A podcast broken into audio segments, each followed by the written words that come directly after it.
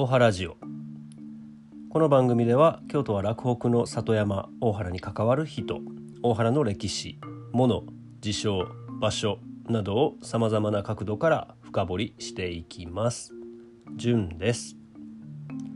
先日ですね古文書研究会の知見を発表するリアルの場を開催しましてうちのうちのというのは私のですねあの作業場仕事場を開放して、えー、開催したんですけれども大体10名ほどの方がいらしてくださって中にはですねお年寄りの方もいらっしゃったので、えー、いろいろ何て言うのかな上田さんが発表してくださったその知見から広がりが出てきて、うん、非常に面白い内容の回だったなという印象です。はい、これまた月1くらいのペースでやっていきたいなと思いますので機会がありましたら是非、えー、一度いらしてください。はいえ、今回読んだ古文書は天保6年江戸時代の古文書で非常に綺麗な崩し字であったと大学生、時代以来久しぶりに古文書のテキストに触れましたけれどもああそういえばこんな崩し字だったなこんな文字あったなとかちょっと思い出しながら、うん、あの興味深い時間でした。はい古文書のですね何ていうか今はですねアプリで解読するアプリがあるんですね。まあ、精度は今一つというふうに上田さんはですねおっしゃってましたけれども結構綺麗な文書であればなんだろうなあの目星をつけるにはいいのかなテキストを結構ね見事に変換してくれるというかあななんというかアプリすごすごいですよ。何だったかな名前は。ミオだったかな。ちょっとまた、えー、ぜひぜひご興味ある方は調べていただければなと思います。はい。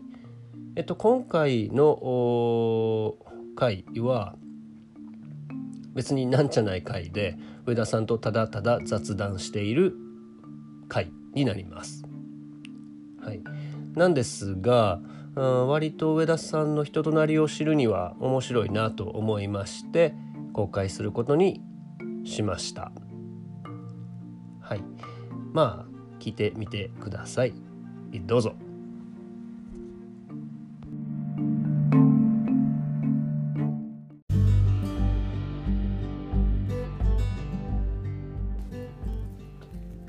はい。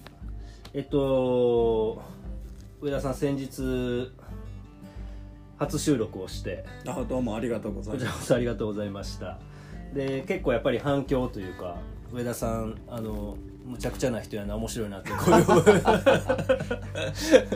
いくつかでも一つ気になってるのが 僕の声って意外と高くて子供に間違えられる場合が多い。誰誰か間違えわれるんですかね？あのあるんですか？うちに電話かかってきてあの、はい、大原工房ですって言ったら、お母さんおられますか？いやいや。じゃあいませんとか。全然商売する気ないじゃないですか。いやいませんって。あそうそれがちょっとね。実は70過ぎた 孫が6人いるおじいさんなんですけど。そうですね。子供の頃に川の水飲んでたおじいさんの 声だとは思われないかもしれない、そうそれがちょっとね 誤解招くといかんなと。実は70過ぎているほぼ老人老人であるということを理解してほしいなと。それは面白いけど まあでも本当反響あって面白い人やなとかあそうですか。あの、はい、あったんですよ、はい、えー、これちょっと まあまあ今後もいろいろ上田さんを上田さんからお話聞く中でまたちょっとそういう面白いところがどんどんあの出てくるかなと思うんですけど、うん、はい。まあ、今日はまたいろいろお話を聞いていきたいなと思っている中で、うん、まああのー、本当今日っていうのは、えーと、収録日は3月の30日ですけど、まあ、たまたま僕とミサが、あのー、2人とも時間がパッとできて上田さん今日時間ありますか?」と連絡させてもらったら「今日空いてるよ」というタイミングがあったので急遽収録させていただくというそういうタイミングで、はいお越しいただきご足労いただきまして。はいはい、で何を話そうかなというところですけど今日はちょっと上田さんが何よりもままずお話ししたいという あのネタが あると。その大層なことではないけども あの僕の生き方を実は変えたような出来事がちょうど10年前ぐらいかな。はい。あってそれを話しとかないと僕ということを理解していただけないかな。すごい真髄に触れる話と、はいまああの2階で、まあまあ古文書の勉強したり、まあ、仕事をしたりしてるんですけど。自宅の2階ですね。はい。はい、3時頃学校から子供が帰ってきて子供というか大原の子供が帰ってきて、えちょうど夏でした。ー、夏。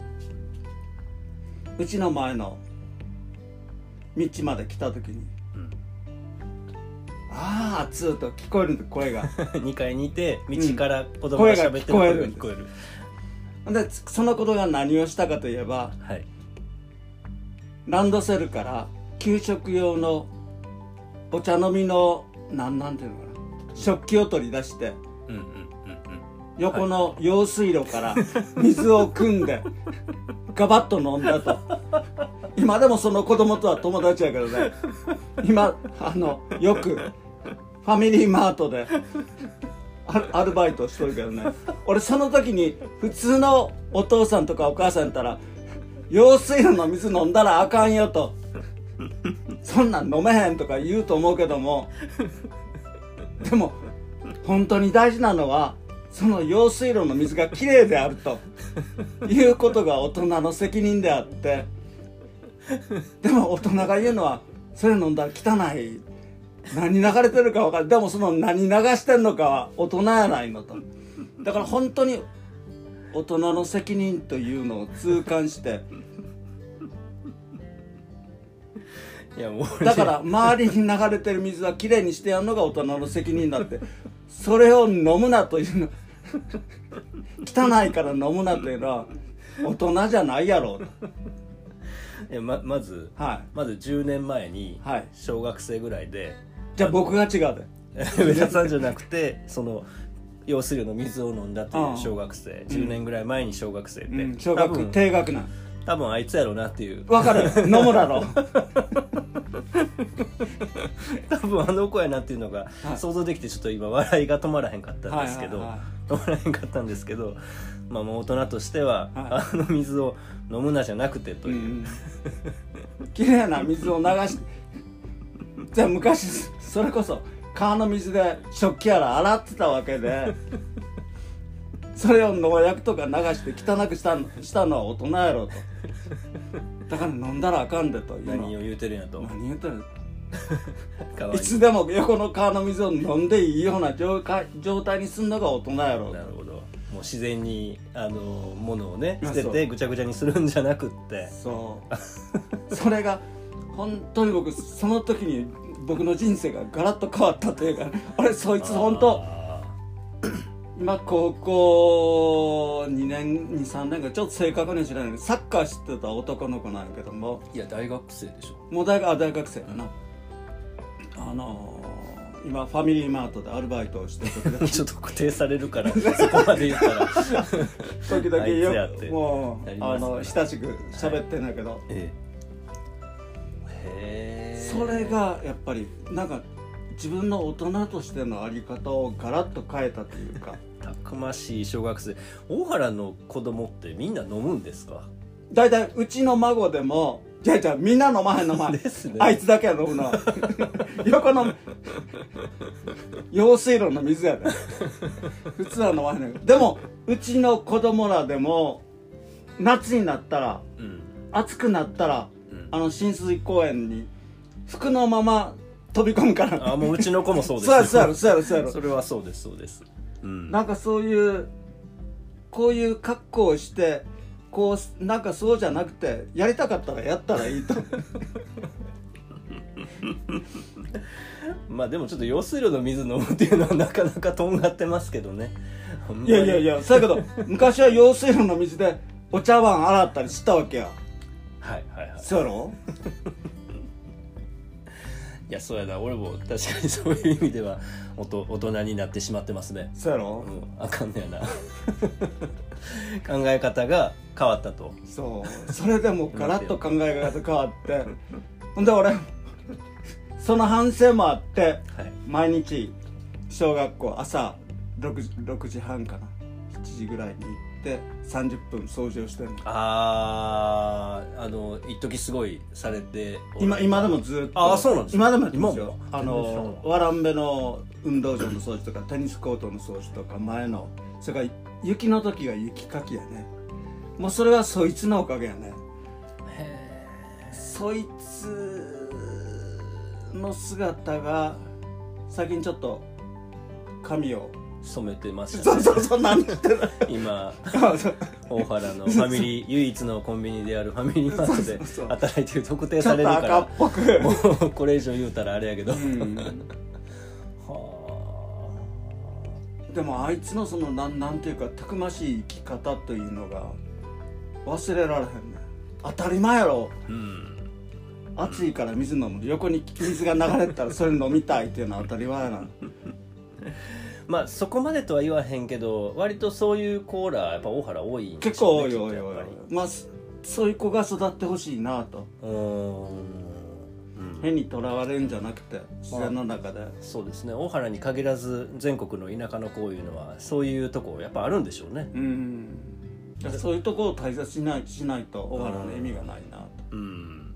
確かでこれからに日本考えたってやっぱり大事なのは自然やからね。にはいこの自然をどうやって生きていくか。うん。うん。そうやな。これを守りながらどうやっていくか生きていくか。俺は本当大人って責任あると思うんだけどちょうどね僕がまだまだ若い頃に任天堂に勤めてるやつがおってちょうど僕の隣に住んでて、えあのいわゆる今でいうコンピューターゲームの走りみたいなのを作って発売しだしたわけ、テニスゲームってやつで、ーはい。こっちからポーンとやったらボールがポーンと向こうに行って向こうからまたポーンと返してそれでテニスゲームや、えー上田さんこれ面白いやろ？遊ばへんかい。開発したての頃に付き合ったことがあるんやけど。えそれがだんだん発達してきていろんなゲームがーはい。発達してきて、で今大人が何言ってるゲームやりすぎたらあかんとか 大人が開発した大人が開発してそれで自分で儲けて自分でお酒飲んで。でなんかやりすぎたらあかんとか最近の子供はとか全部作ったの自分やないか。自分も子供の頃やってたのにね。そうそうそうそうそう。なんかねそういろんなことを経験してきた上でなんかやっぱり大事にせんといかんものは な俺はほんで一番尊敬してんのが実はあいつなんや なるほど。人生を変えられる。そうそうそうそうそうあの それは2階の窓から眺められてそうそうそうあいつ飲んでるわ。もう目が目が目止まったよね。じゃあれ？とそうですか。それがやっぱりあの何が大事か。やはり災害が起こった時のことを考えてくださいよ。ね周りにききれいな水が流れてたらそれ飲めるやないですか。うんうん。とか汚い水やったら飲めへんし。そうですね。どうしようもない。はい。だからそういうことが周りをきれいきれいなものにしてやるっていう。そうですね。いかないとダメだっていうのは。うまあそれは農業とかいろんなことに関係してくるやろうし、う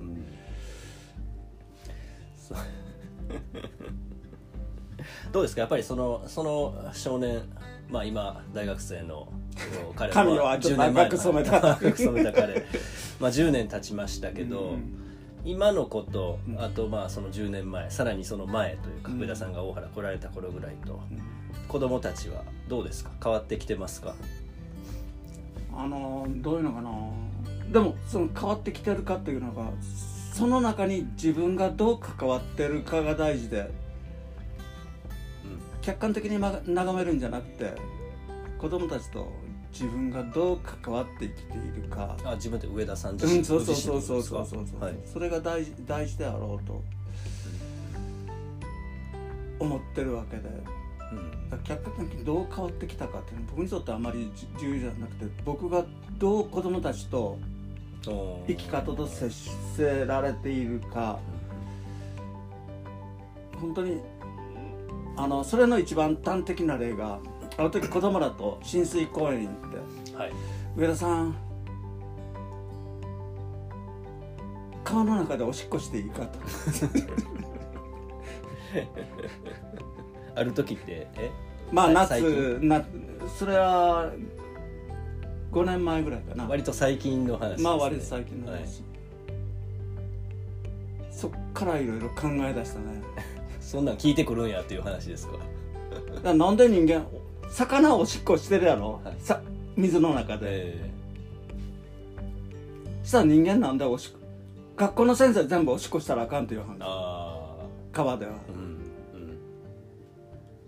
でも魚っておしっこしてるやん。うんうん。したら人間もしていいはずやん基本的には、うんでだだんだん綺麗な川というか、い。流れのしっかりした川やったら大体10メーターも水が流れれば浄化されるという。まあ薄まりますね。薄まるっていうことじゃない。浄化されるわけよ。その中に魚とかいろいろい。たら。でも子供は聞いてきたと。それが割と衝撃的やった衝撃的やった。あこんなん聞いてだからそこで考えたのは陸にいる人間は陸でうんことかおしっこせんとあかんと。はい。はい。川に住んでいる人間は 人間違う違う川には住まない川に住んでいる動物は川でうんこしていいと、全部垂れ流してます。そうそうそうそう。だから人間はやっぱりに陸で生活してるんやったらやっぱり陸でおしっことうんこはやろうや どういうこと？といや川でしてやっぱりしたらあかんそういうような考え方やね。ああその先生たちが？いやいや僕はや。あそうなんですうんうね、ん。あそう先生らはもう基本的にもあかんというところまずあかんというところが始まるんだけど。あそうなんや。はいはい。僕はやっぱ一応悩んだ上で海に住んでんやったら海でうんこしていいけど人間は陸で住んでんだから陸でうんことおしっこがやろうや。あそうなんですね。あ。なんかあのーえっ、と里と森と川と海がつながってるっていう話で考えるならうん。もうなんやいっそのことあのーおしっこもうんこも川に流してしまえば栄養塩が海に行ってそれをそれでも一応陸に落として微生物で分解してから水に流れると。それぐらい複雑なものを食べてるわけやから。はい、ああなるほど。今の人間のそうそうそう排泄物は良くないよということですか、あそっから 排泄物についていろいろ考え出して。あはい。はい。そしたら水の中にも哺乳動物っているでしょ。クジラ、えーはいはい。クジラのうんこははい。どんなもんなのか。水っていうかもうはい。もしクジラのうんこが人間から想像して小山のように大きな固形物質が。出すんやったらこれ海大変やね。もしか軽かったらだとしても海にポコポコポコポコなんか島みたいなやつが浮いてきて重かったら海の下なんか塊みたいなやついっぱい落ちるやないですか。はい。それクジラのうんこってあれあれじゃないですか。龍涎香でしたっけ？あよくご存知ないそうそうそう。そうですよね。あのいやいやそこまでまず言ったらあかんないククジラのうんこはい。いわゆる下痢みたいなもんなん。細かいプランクトン食べるからおしっこみたいなもの、はい。ところが龍涎香。龍涎香とは？龍涎香とははい。妊娠したクジラがあするうんこで。あそうなんですね。それ大体バスケットボールぐらいのやつがポコポコ浮いていめることがでかいですね。はい。メスだけなんですか？そうですそうです。あそうなんや。それ1個の値段って知ってますか？全然わかんない。バスケットボールでしょ。はバスケットボールでかいですけどね。龍涎香って超希少なあれやなんやろな。イメージやけどな。い大体1000万ぐらい。高いな。えー。あそう家が1なんですか個立つ。すごいな。何に使うか知ってますか？龍涎香ってあれじゃないですか。ななんやろ、えっと香水。香水なんや。うんこ。そうそうそう。要するに妊娠期のクジラが出したうんこっていうのは片普通はバーッと液状の中の塊になってそれがポコッと浮いていてそれが香水になるんですよ。そうか。でだからその小学校の子供のおっちゃん水の中でおしっこしていいかが龍涎香につながった。それだけの話なんやけどね。ね、それ今聞いてちょっと思い浮かべたのが、はい。まあ、その龍涎香、まあ、その非常にあのクジラのうんこをブランディングした人がいて、うん。まあ、うんこやでこれっていうのうん。を貴族は香りとして身にまとうと。うん。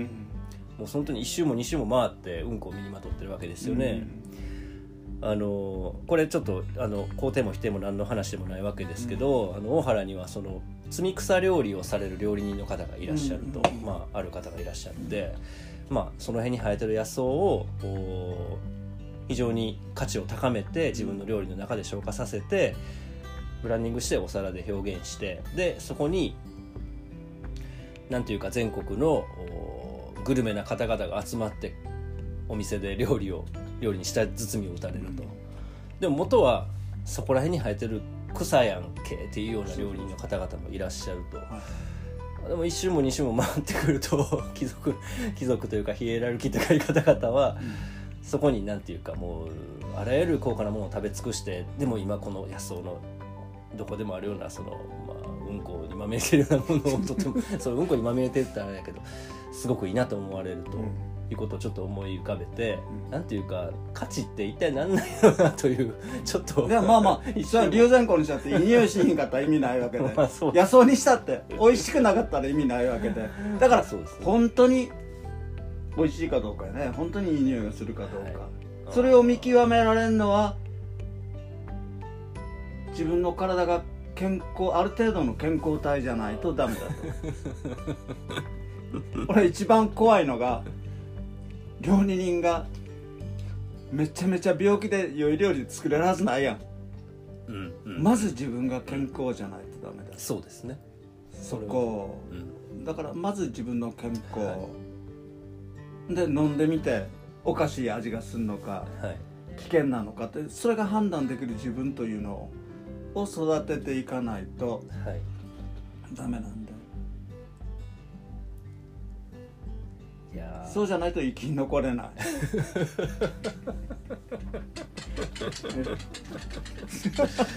いやーちょっとののっけから面白い話を聞かせていただきましたけど今日とりあえずそれが上田さんの一番お話しそうしたそうそうそうかったという。もう書いていいいなと思って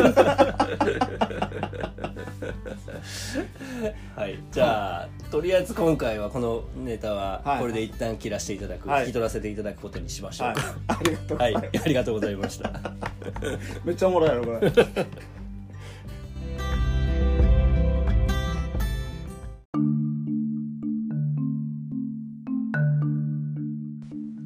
はいいかがでしたでしょうか？